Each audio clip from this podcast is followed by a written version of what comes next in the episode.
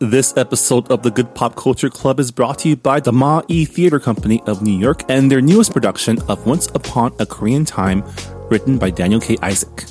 Now, we here at Good Pop are big fans of all sorts of pop culture, uh, books, TV, movies, uh, and that also includes theater. Uh, the Ma-Yi Theater Company is a professional award winning nonprofit 501c3 organization founded in 1989 whose primary mission is to develop and produce new and innovative plays by Asian American writers. Since its founding, Ma-Yi has distinguished itself as one of the country's leading incubators of new works, shaping local and national conversations about what it means to be Asian American today. Their latest play, Once Upon a Korean Time, mixes traditional Korean fables with the horrors of the Korean War.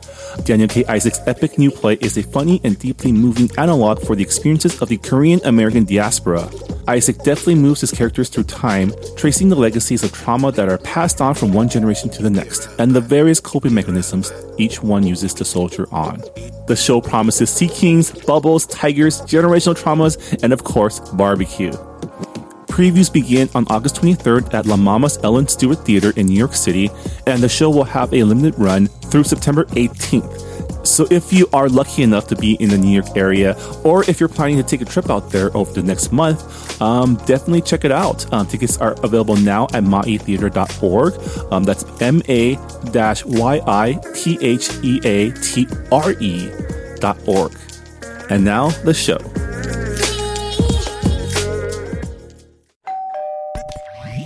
Listening to Whoa! Potluck.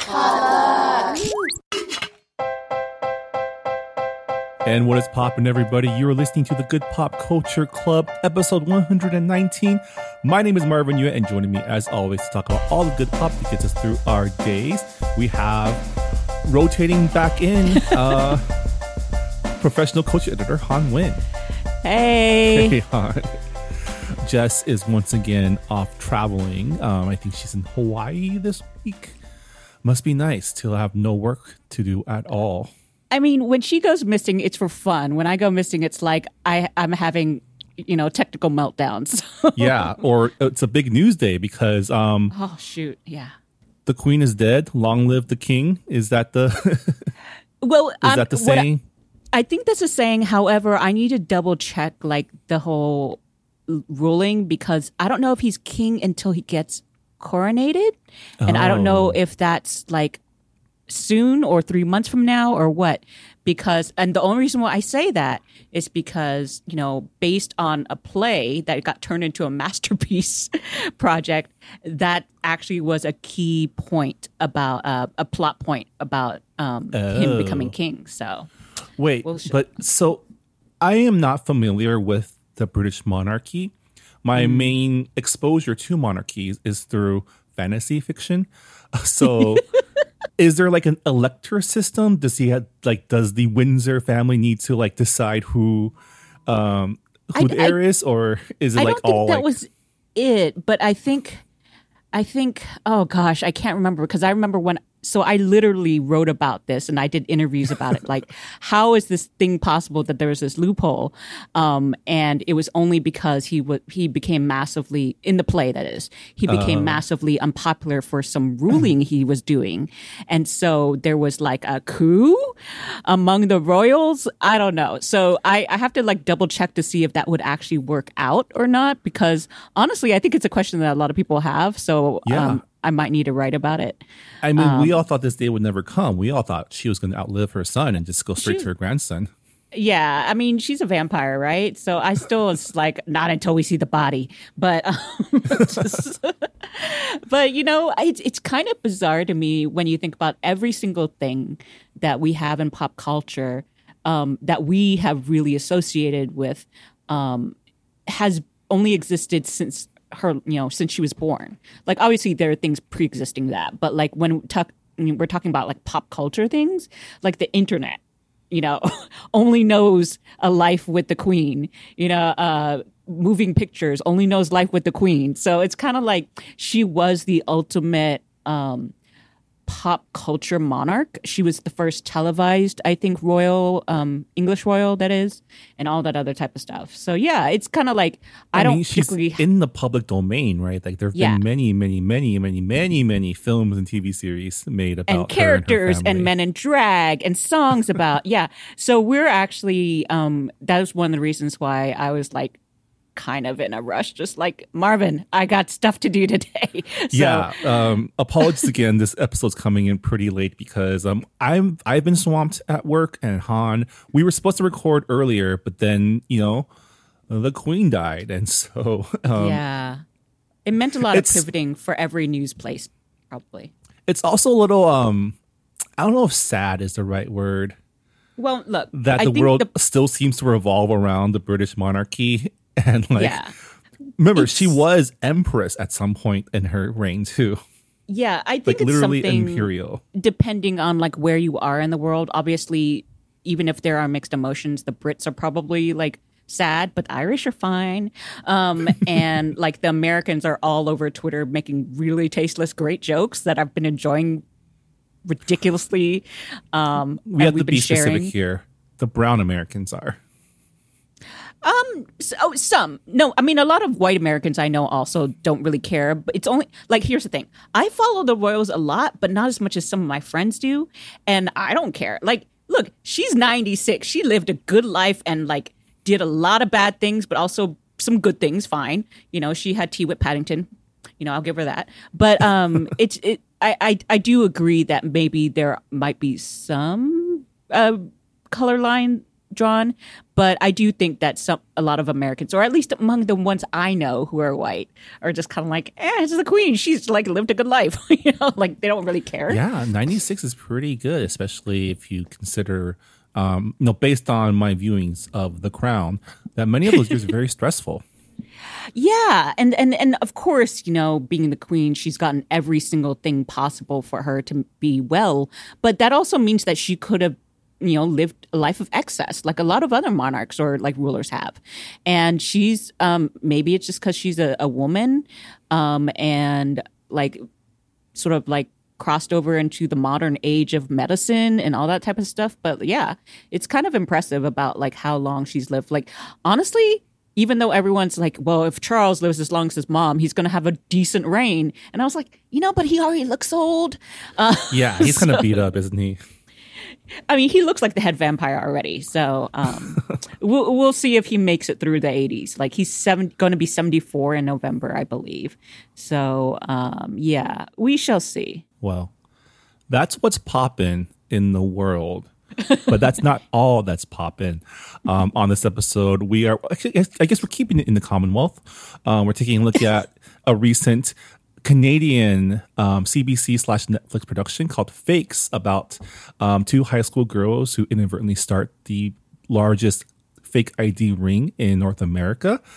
But before we get to that, let's find out what pop culture is bringing us through this week, um, besides the whole Queen stuff. Um, Han, is anything popping with you? Yes, this is actually what I was going to discuss last week before my computer woes, you know, took over. But um, this is pretty much the opposite of the Queen. Um, I want to ta- talk about a new Netflix comedy called Mo M O. Um, it is uh, starring, created by, and about the life of comedian Mo Amer. Um, he is from what I uh, so okay. So some of the things that are really great about him is he is a Palestinian American stand-up comic. Um, there are two Netflix specials you can watch with him. I actually found it a little bit stressful to watch him because he part of his style of com- comedy is yelling a lot, and so I, I was just like. After about 20 minutes, I was like, why am I feeling so stressed out? Even though I agreed with a lot of what he was saying. And I was like, oh, it's the yelling.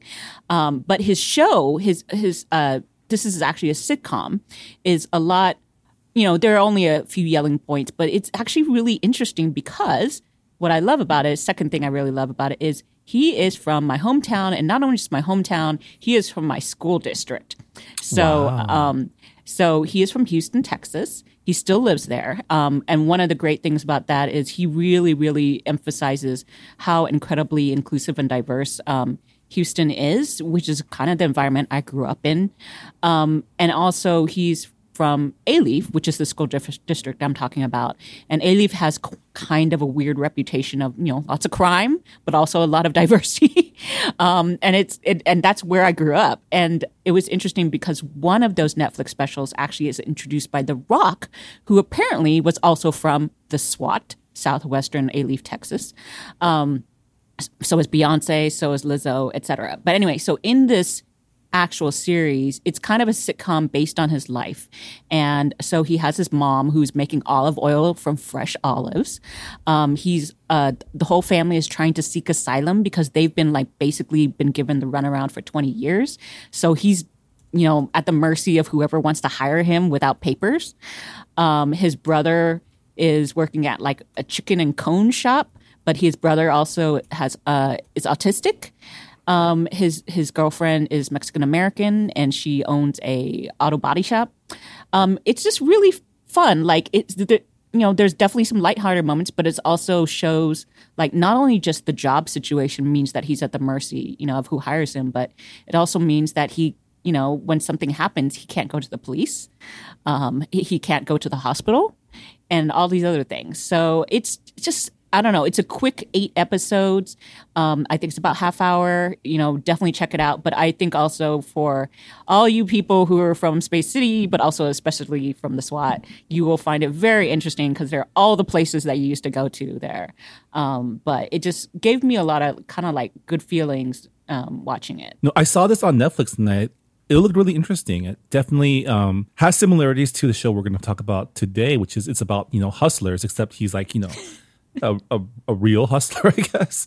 Um, Yeah. And it really does. Like, I think stories of undocumented people are American stories, and especially those that take place in a city like Houston, which has been known as one of the most diverse cities in the nation, but also sits in Texas, which is Yes. a very complicated thing, right? And Yeah, it's it's it's a. I have mixed feelings like of pride slash shame being from Houston and from Texas in general. But uh, and you know that's where my whole family is, and so I still once pandemic or at least once they feel safe enough, I am going to go back to Houston, Texas. But I also wonder, am I going to feel safe there? Like I, I would love to wear a mask, but like there's a lot of non-mask wearing stuff going on, you know.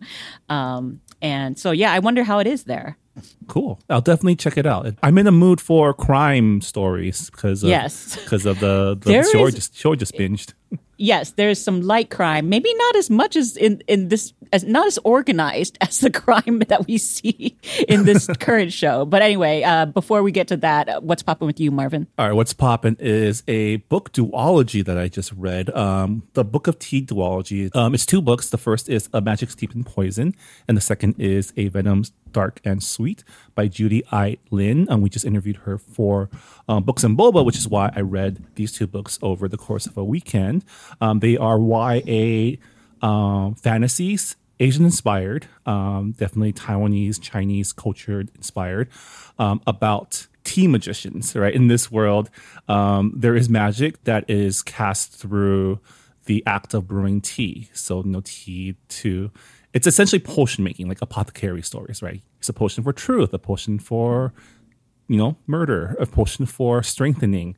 And so the story follows an apprentice named Ning who travels to the capital city, to the palace, um, to participate in a tournament to decide who will be the next um, court tea person. Um, and she does this because her mother just passed away from being poisoned by tea and her sister is sick. So she wants to win the princess's favor in order to save her family. And in the course gets caught in all sorts of political palace intrigue, rebellion, and all the all the great fantasy kind of like court drama type of shenanigans, um, which culminates in the second book, which is more of a traditional hero's journey, where she goes on a journey to save her empire and defeat uh, an ancient evil.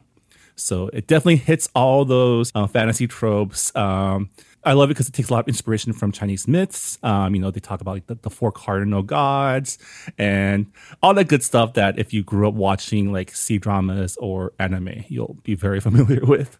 And the covers are just gorgeous. I'm going to show Han right now. This is the cover for the, the first book. I want these books. It's very colorful. Um, very like So, it, it, it just pops. So do you recommend I buy the hard copy then? Because usually I just get it digital. Um, it's up to you. I mean, do you have a bookshelf in which you want to show off your books? I mean, I have a bookshelf, and right now it's like covered with like one of those Japanese noren curtains um, because I have just so much junk on there. But I do eventually want to show my, off my books once I pare them down. Um, I think for me, I part of it is like yes, I want nice books, but also maybe books that I will like to read maybe again. So maybe what I'll do is try to borrow it and see. I have done that before where I'll like read a book from the library and be like, no, I want to own this, then just go ahead and buy it. Yeah, there is also a mysterious prince in there that's a love interest. So you know, Interesting. Well, look, everybody. you had me at tea and brewing and magic and potions, so that I'm all about the tea right now. So I like yeah. that. So yeah, again, it's a magic steeped in poison. Um, is the first book, and the second book is a venom dark and sweet, and they're available at booksellers everywhere. And um, I'm glad I was able to read both books at once because there is a kind of a gnarly cliffhanger in the middle. Um, Okay, But what I loved about the way that this books came out, those so a Magic Steeped in Poison actually came out late last year and was like on the New York Times bestsellers list. A Venom Dark and Sweet just came out this past month. So if you were following the book, you only waited like six months to see, to get the sequel, which is pretty good pacing because normally, you know, you wait like a year or two, or in the case of uh, Song of Ice and Fire, never to see how the story ends. So Um, you know, I, I mean, we laugh about that, but yes, not only with with Game of Thrones books, but also Wheel of Time. The dude straight up died, you know, before he could finish it. They had to hire someone else to finish the series for him. So it happens. So um, yeah, definitely check it out. And if you're interested in learning more, um, we have an interview with author Judy Lin um, coming out probably in a week or so on Books and Boba. So check that out as well. Um, that's what's popping for this week. When we come back, we're talking about the new Netflix um, crime dramedy. It's a dramedy, right? Sure. Uh, fakes. So please stick around.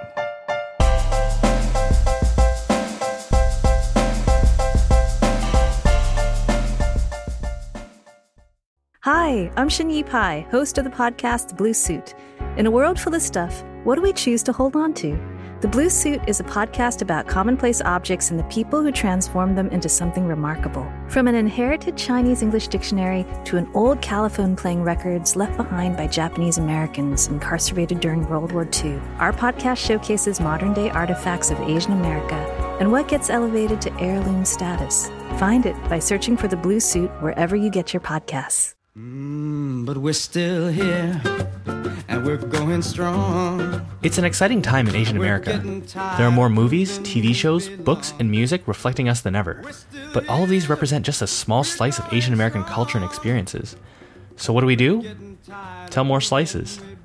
Asian Americana is a show that explores these slices of distinctly Asian American culture and history. We've talked about how Chinese Americans built California's Sacramento Delta, the art scene turns gallery institution Giant Robot, a play that explores the lost Cambodian pop music of the 60s and 70s, and, of course, Boba, just to name a few stories. You can find Asian Americana at AsianAmericana.com or on your podcast app.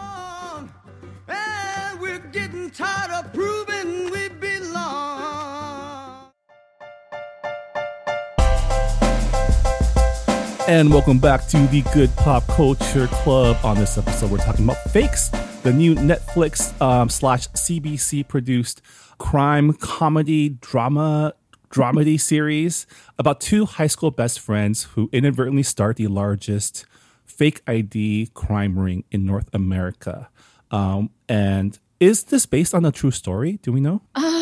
Because the intro card is very misleading. Let's just say that they say it's based on a true story, but for legal reasons, this is all fake. So you, it's here's the thing. Maybe this is for the viewers to decide whether or not they think it's real. Um, just like the IDs that they are making. The series is created by David Turco uh, and stars Richard Harmon, Emilia Baranac, and Jennifer Tong, and is a 10 episode half hour series um, available on Netflix now. And man, what a ride! Um, I actually did not hear about this series until Han um, recommended it. Um, I think you did bring it up on a What's Poppin' at some point, right? I'm not no, sure. actually, no, because Okay. literally when I talked to you about this last week, I started binging it and I was like, wait, I'm enjoying this. And then I finished it. I was like, oh, oh, okay. Yeah. um, it starts off a little awkward, as most teen Mm-hmm. like comedies do, because you know, teen comedies are about the cringe, right? But once you get past it and get into like the actual like what they're trying to do with the show, I was hooked. And I guess it's not a spoiler, but it does end on a very, very, very gnarly cliffhanger, which I am very upset about because I need to know what happens next.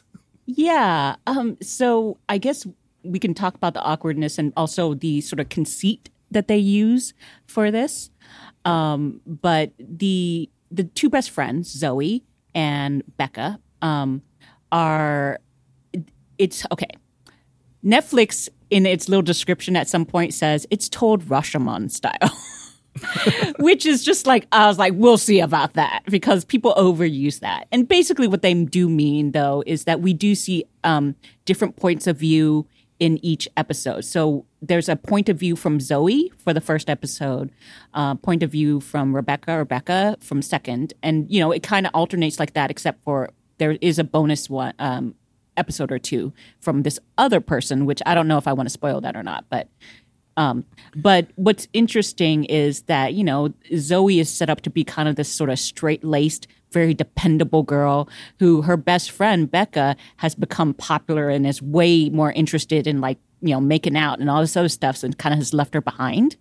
So um, for them to eventually get together to do this sort of uh, criminal endeavor is an interesting bonding, yet also uh, splits them up and makes them fight situation. But I do like the point of view um, story because we do see that when it becomes Becca's story, that she sometimes notices that her her best supposed best friend is not giving her the time of day or the um, the sort of like understanding that she feels that she's due. And so there's also well, we can get to Clem in a bit, but yeah. so Yeah. anyway, I enjoyed that. Yeah, I, I did not know that it was going to be Rashomon style, like the multiple viewpoints, until like the end of the first episode, and that's when my interest was really peaked because it's like, whoa, like they're doing something really interesting here, because not only is it told through different viewpoints, both viewpoints are also very unreliable, like Yes. extremely unreliable. Yes. Um, you realize something is a little bit odd in the second episode when you're just like, oh, it's not just that, you know, they're continuing the story where, you know, you see Rebecca's home or anything like that. No, no, no, no. You are going over the same scenes and definitely things are very different. At yeah, times. you realize there's like an entire character that's missing in on one of the viewpoints, and that confused me for the longest time. I was like, "Is that person real? Is he imagined? Is this going to be some sort of like psychological like reveal at the end? Oh, you thought it might be like Fight Club? maybe. Yeah. Spoiler like, for Fight Club people who haven't watched it. but yeah, I, I, you know, I agree that that might be how it's got set up. Whereas with me, I was just like, oh my god, this is so like such a burn. Um, Yeah, it's so it's so well done too Mm-hmm. because in the first episode you're set up to be super sympathetic to Zoe, um, the character played by Emilia Baranac, who I, I think that's how you pronounce her last Mm-hmm. Yeah. name. That's just how, just how I'm going to do it. Um, people people can't pronounce my last name, so this is just me Yeah. carrying it forward. She was also um, wh- who I later recognized as Genevieve from To All the Boys I Loved Before. yes. Um, it, this is the thing about Netflix is every now and then you're like, why do I know you? And then you have to look through IMDb and be like, oh, you're another another Netflix teen. You know, that's what I noticed from like I just watched Devil in Ohio, and then I saw that one girl in there was also into all the boys, and I was like, what the hell? Yeah, just instead of being the cool mean girl, now she's like the um, what's the right word? Like the frumpy nerd. Yeah. Yeah, she's the nerd, kind of just like never kind of got over her um her interests as far as like that, you know, she never got with the times and adopted like more popular interests. So um and so But she's she the one love yeah. Photoshop. Uh yes. Part of her nerdy interests. Um Yeah, she's always wearing like grandma sweaters and bucket hats, that type of thing. Yeah, yeah so I guess you know the inciting incident of the whole thing is um, Zoe, in order to go, I guess, study at a library. Is it the college library or like some library, right? Yeah, yeah. I think it's a local college library because they're in high school. So in order to Yeah. work there or get there, She makes her own counterfeit college ID in order to be in that library. And when Becca finds out, she asks um, Zoe to make one for her, and then you know this is where the um, the multiple unreliable narrators come to play because you never really know whose idea the whole thing was to begin with because they both blame each other. And I think that was the most interesting thing is like not only is it like a Rashomon style like multiple viewpoints, it's like multiple viewpoints from two self-centered teens, right? Who, you know, when you're a teen, nothing's ever your fault. Um, yeah. They also break the fourth wall in trying to convince us, the audience, that it was the other person's fault that, that got him into this this business, this mess. Um, what did you think about that actually? Because I know the whole like flea bagging um, trend is kind of getting played out and definitely got like poo pooed on when they did in Persuasion. Yeah. So in general, I don't like it. Fleabag did it amazingly well. Um, Persuasion had no point in doing it, and and and I think She Hulk does it a little bit. And honestly, I don't like it in She Hulk, even though I like She Hulk.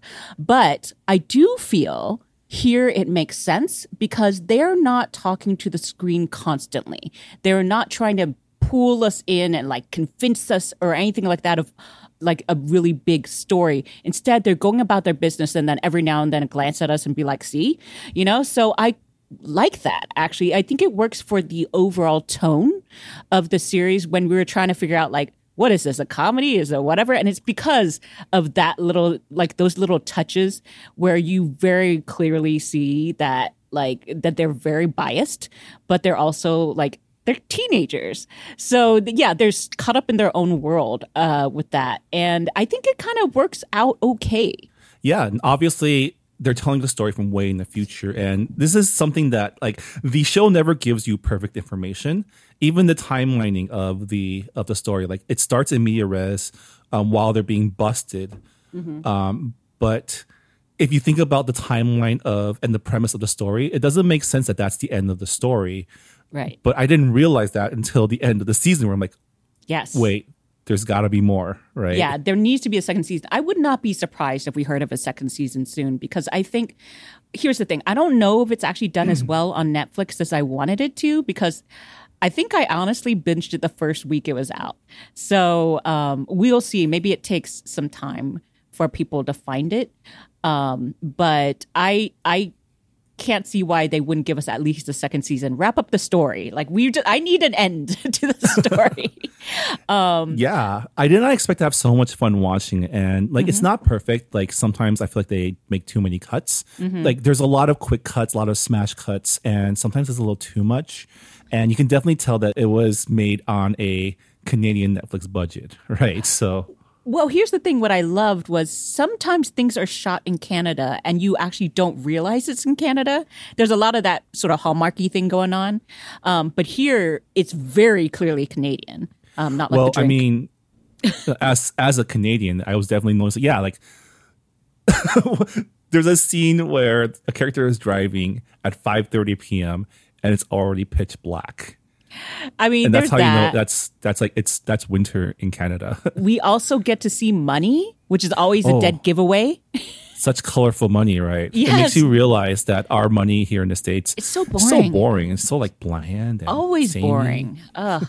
yeah, and I think they even do go to certain places in Canada, or they talk about that, or whatever it is. Like, so I was actually just really happy to get those uh, very specific Canadian touches because I don't like it when um, American, you know, productions kind of just vague makes everything vague to make it seem like it's in America. And I'm just like, just say it's in Canada. I don't care.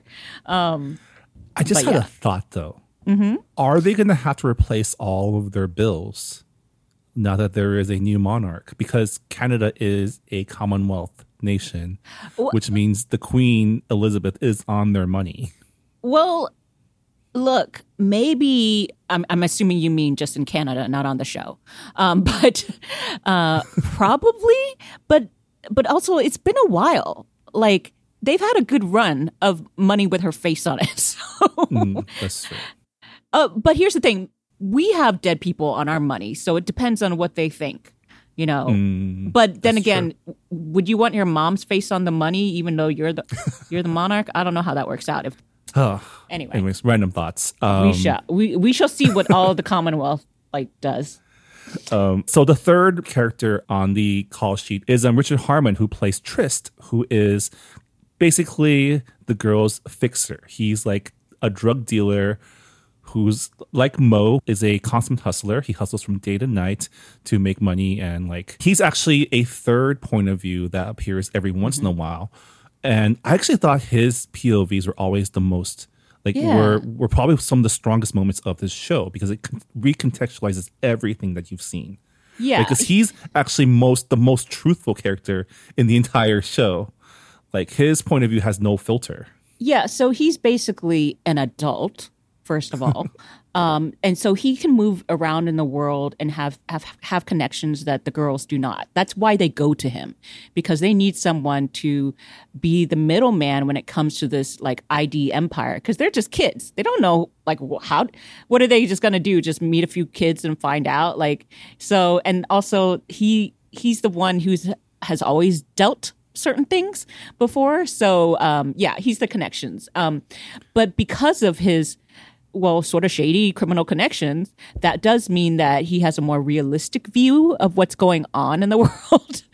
um, and that is not colored by the interpersonal strife between the two girls that is like growing from this uh, endeavor that they just got into. So, Yeah. um, yeah, I found him very interesting too. Yeah. And so um, he helps the girls essentially, as they say in the startup world, scale their business. And so um, they can start dealing in higher numbers. And it was really interesting to see like this fledgling criminal enterprise start to grow. Trist provides the raw materials and the manufacturing.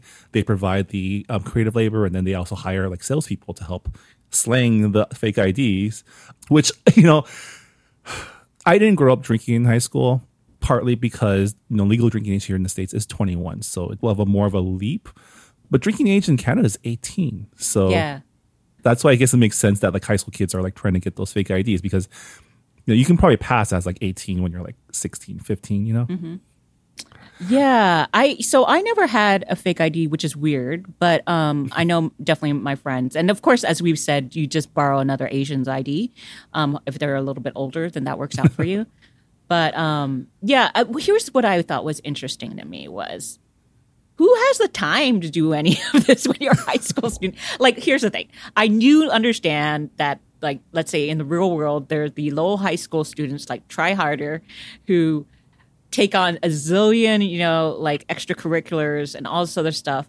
But to have a completely whole different like uh, job on top of school, just oh my god, it sounds exhausting to me. Plus, in the show, each of the characters has some really big um, home life problems that are that they're dealing with. So this to me, I was just like, I'm. It, it was a very kind of a thriller type of series for me, but also I was like, this is exhausting. Like, I was a tired high school student all the time. I don't know how they could have done this. I know, and they also go to parties. Like I don't know, maybe. Oh yeah, no, I didn't go to Yeah. any parties in high school. Well, it's because we weren't cool, hon. I was a Zoe before the uh, the counterfeit ID scam, but um, yeah. Yeah. So, Hanh, I'm wondering, in this battle of point of views between the two friends, who do you think was the worst friend? Honestly, Zoe, I think it, it, it was I'm- tough. Yeah, go ahead. I agree. I, Yeah. I I I'm totally on team Becca. I feel like Becca, even in Zoe's point of view, always kind of had her back and Mm-hmm. was kind of there for her. Whereas I feel like Zoe was very toxic, like especially towards the later Yes. half of the season. Um, Yes, Like everything was kind of conditional. Everything was. I think it feels like Zoe was definitely more um intentional in her like Yes. shittiness. Yes, yes, yes. I, I, I think obviously neither character is blameless for certain activities and things they did and how they treat other people in their lives. However, if we're talking straight up friendship, Yeah, I, I I I think it was interesting because then you start seeing these POV episodes, and with Zoe, you're just like, oh, you're such a martyr. And I question, you know, definitely when we talk about the unreliable narrator, I was just like, this is over the top. Uh, yeah, there's a scene in the first episode where you see like a broken lamp, and then Zoe just says, "Don't worry about it." But then you see in the second episode that lamp is broken because Zoe had a panic attack. And so you start to see the things that both characters omit in their storytelling mm-hmm. to make themselves look better. Again, I feel like Zoe's omissions are way more egregious. Um, yeah, yeah. I and her mistakes are way worse too. Not to spoil anything, but the the big thing that leads to the like the big like conflict yes. in the middle of the show completely 100% Zoe's fault yes, let's just say not only is she a bad friend and not being truthful to herself about certain things, but she's a bad judge of character.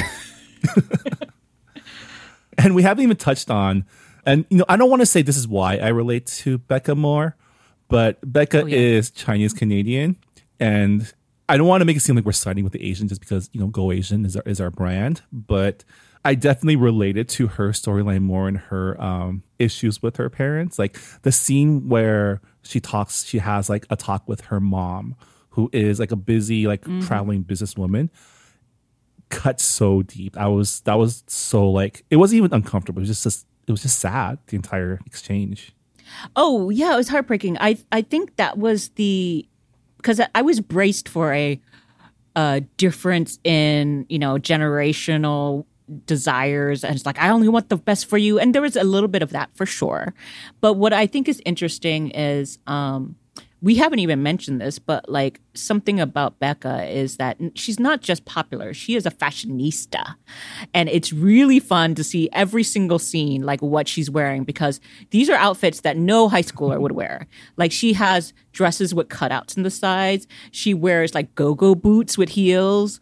Um, she dresses almost like a Harajuku girl sometimes, um, and but it's really fun and it's extremely color coordinated. Like too much for me sometimes, but um, it's fun to watch. And she also lives in some ways a life of privilege because her family is wealthy, um, right? Whereas Zoe does not. So there's there's a lot of different factors when it comes to each of these characters that I found interesting because I was just like yes, you know, I, while I do think that sometimes Rebecca I couldn't identify with because of that wealth and because of how she treats certain people. um, I did think when it comes to just straight up friendship, like she was not the one dropping the ball. Yeah, um, Jennifer Tong is the actress who plays Becca, and man, she is a revelation. I want to see her in more yes. things. Like she's so much fun, and you know, hopefully now that she's part of the Netflix family, we'll, we'll start seeing a lot more of her as well. Yeah, I need to see her in some like some of those one-off uh, teenage rom-coms that they have, those movies on Netflix, and then she can have her own lead thing. but I mean, look, this is a lead role, so it's not like she has to go up. But I just, I just like her a lot. She's very, you know, engaging. Um, yeah, she does good work. Yeah. It's a shame we're not spoiling things because there's some very intriguing plots that we are not talking about. But I, I really want don't... more people. Yes, yeah, I, I need people more people to watch this show. So um, that's why we're not going to tell you all the things that we want to tell you. But when I did watch the finale, I slacked on like, what? That's the end? Yeah. Yeah. It was just a, a very fun show that I stumbled across because at first I was like, since I am in this business of TV, um, I kept getting these pitches about the show, and I was like, "This sounds horrible." And then um, when it actually debuted on Netflix, you know, it, it, does that like automatic trailer playing, and I was watching. I was like, "Oh, this actually might be fun for my three day weekend, right? So I just decided to yeah. put it on as a background thing while I folded laundry or something. And then I was like, wait, I really like this. yeah, it's it's very deceptive because I did not expect to get pulled into this show so deeply. Like I thought, okay, it's gonna be like a cringy high school kind of comedy. Yeah. But there's so much in it. Like the way that it actually takes the crime seriously too. You know, it breaks it down how to make an ID, so, which is pretty cool. I'm sure they leave certain things out so people don't do this or whatever. It's so but, easy. A five year old could do it. So you know, I should, yeah. we should we should get. We're in the wrong business, Hanh. well, who, who says we can't have another hustle, like a side hustle? Because this is a gig economy, and um, we, you know, podcasting isn't paying the bills yet. So Mm, that's true. That's true. not for me anyway. One day, hopefully, we'll make enough to cover the hosting costs of this podcast. I am curious. Um, I didn't really have any sort of side hustle, but what were your earliest jobs that were paid um, as either a kid or a teenager? You know how you always have those, you know, like work at corn dog. Um, I mean, a hot dog on a stick. I was an office assistant at our school district. That was my first job in Oh. high school. Um, and then in college, I was a cafeteria worker. I was. Oh, that's um, right. That's how you can crack eggs with two hands, right? Yeah. and then in grad school, I was a TA. So you know, Okay. those those are my. Oh, so you were in a jobs. in like indoors a lot. Okay, so my first job was when I was a kid. So I uh, delivered papers. Oh, I was a paper girl. paper girls aren't a thing here in California. I feel, I especially mean, not in LA. Yeah, Kind I of mean, dangerous to be out in the streets. Yeah, I, I, I did live in the suburbs in Houston, um, but it was still dangerous. Like I was definitely chased by dogs, and um, other other students or kids who didn't want my paper would yell at me. Um, and then uh, in high school, my actual paid job was probably working in a movie theater, so I'm pretty on brand. um, and then in college, I was a an English tutor, so again on brand. Yeah. Yeah. Um, we didn't have a fake ID ring in my school. We did have a porn ring because one Wait, of my one of my high school classmates was the first person in the entire school to get cable internet in like 2001. And so him and his friends created like basically he would download all sorts of pornography from the internet, burn them on the CDs and sell those CDs at school. Oh my god, I think that's hilarious. The only things we did illegally were like, you know, we got cracked uh gaming software. So we so it wasn't porn for us, like us. It was just video games, I guess. I mean, pi- we all did pirating. This Yeah, is, yeah, yeah. This, this is the age of like Yeah. Napster and Kazaa. Like we all did. We all did. Um, we all did slight crimes. Just yeah. just a little we bit did of crime. Blockbuster, you know, pirating too. Like you tape over the thing and you can record the two VHSs. Oh. So we yeah, we definitely did some videotape dubbing. Like you, you, just- you set up two VCRs Yep. and then you would dub. Yeah, yeah, man. the good old days. Yeah. the good old days when you didn't have to pay fourteen ninety nine a month to watch everything. Although we did have to pay like five bucks a month to like rent blockbuster videos, I guess. Yeah, I, you know what? Not having been the person who paid that, I don't remember. Probably it was. I, I assume it was cheap because we didn't have a lot of money and we had a blockbuster subscription. So Well, wasn't it like three fifty for like a five day rental or something? I can't remember. And Yeah. and I know my my my dad always used that for babysitting us. You know, Yeah, we'll need a refresher in the Randall Park blockbuster movie. so excited for that. oh my gosh, it's gonna take me back. Uh, I kind of miss that. Do kids even know what VCRs are? If any one of our listeners is Gen Z, please let us know if you know what a VCR is. Um, all right. Well, as we close our discussion of fakes, um, Hanh, is this good pop? Yes, yes, yes. It's good pop. Please, everyone, watch it so that way we get a second season. I agree. I need to know what happens. You you have no idea how gnarly this cliffhanger is, and bigger picture, it was genius because as the finale was happening, I realized that there is way more to the story than the intro will, would lead you to believe, and I need to see all these characters again. I need to see um, where the story goes from here um, because it's been a while since a show really hooked me this way. You know, like the last few shows that I've have been, you know, Marvel, MCU slash Star Wars shows, which haven't been really doing a good job. You know, we'll see how Andor does, you know, next week. Yeah, I can't believe we're already getting Andor. I'm just like, honestly, I was just like, let us. It's the finish up- last hope. I'm like, I, I need, I need you to be good. Like you're the only one I have any hope for because it sounds because it actually looks like you're trying to say something. Um, Yeah. so I mean, Diego Luna, please don't let us down. So to say that this show really like hooked me is it was such a pleasant surprise, and I'm going to recommend this to a lot of my friends who are looking for things to watch because it is just really good TV, and um, definitely definitely recommend it. All right. And with that, uh, that'll do it for this episode of the Good Pop Culture Club. Uh, Hanh, if people want to find out more of your thoughts, where can they go? I am on Twitter at Anonymous. And you can find me on Twitter at Marvin Yueh. You can find our show at Good Pop Club. We are a proud member of the Potluck Podcast Collective, a collective of Asian American hosted podcasts.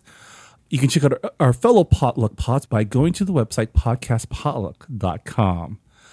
Well, Hanh, welcome back to Good Pop. Um, hopefully next week we'll have the full crew together. Um, but until then, uh, thanks for listening and go watch Fakes. Bye, everybody. Bye.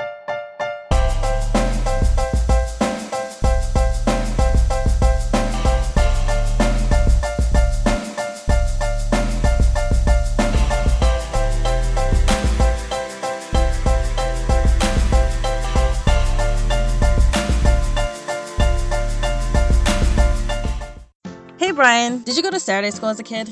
I sure did. Did you? Totally. Well, at our podcast, Saturday School, we don't teach a language, but we pass along the culture that we do know. And that's Asian American pop culture. Ada is a journalist, and I'm a professor and film festival programmer. We've watched a lot of great Asian American movies, and we want you to watch them too.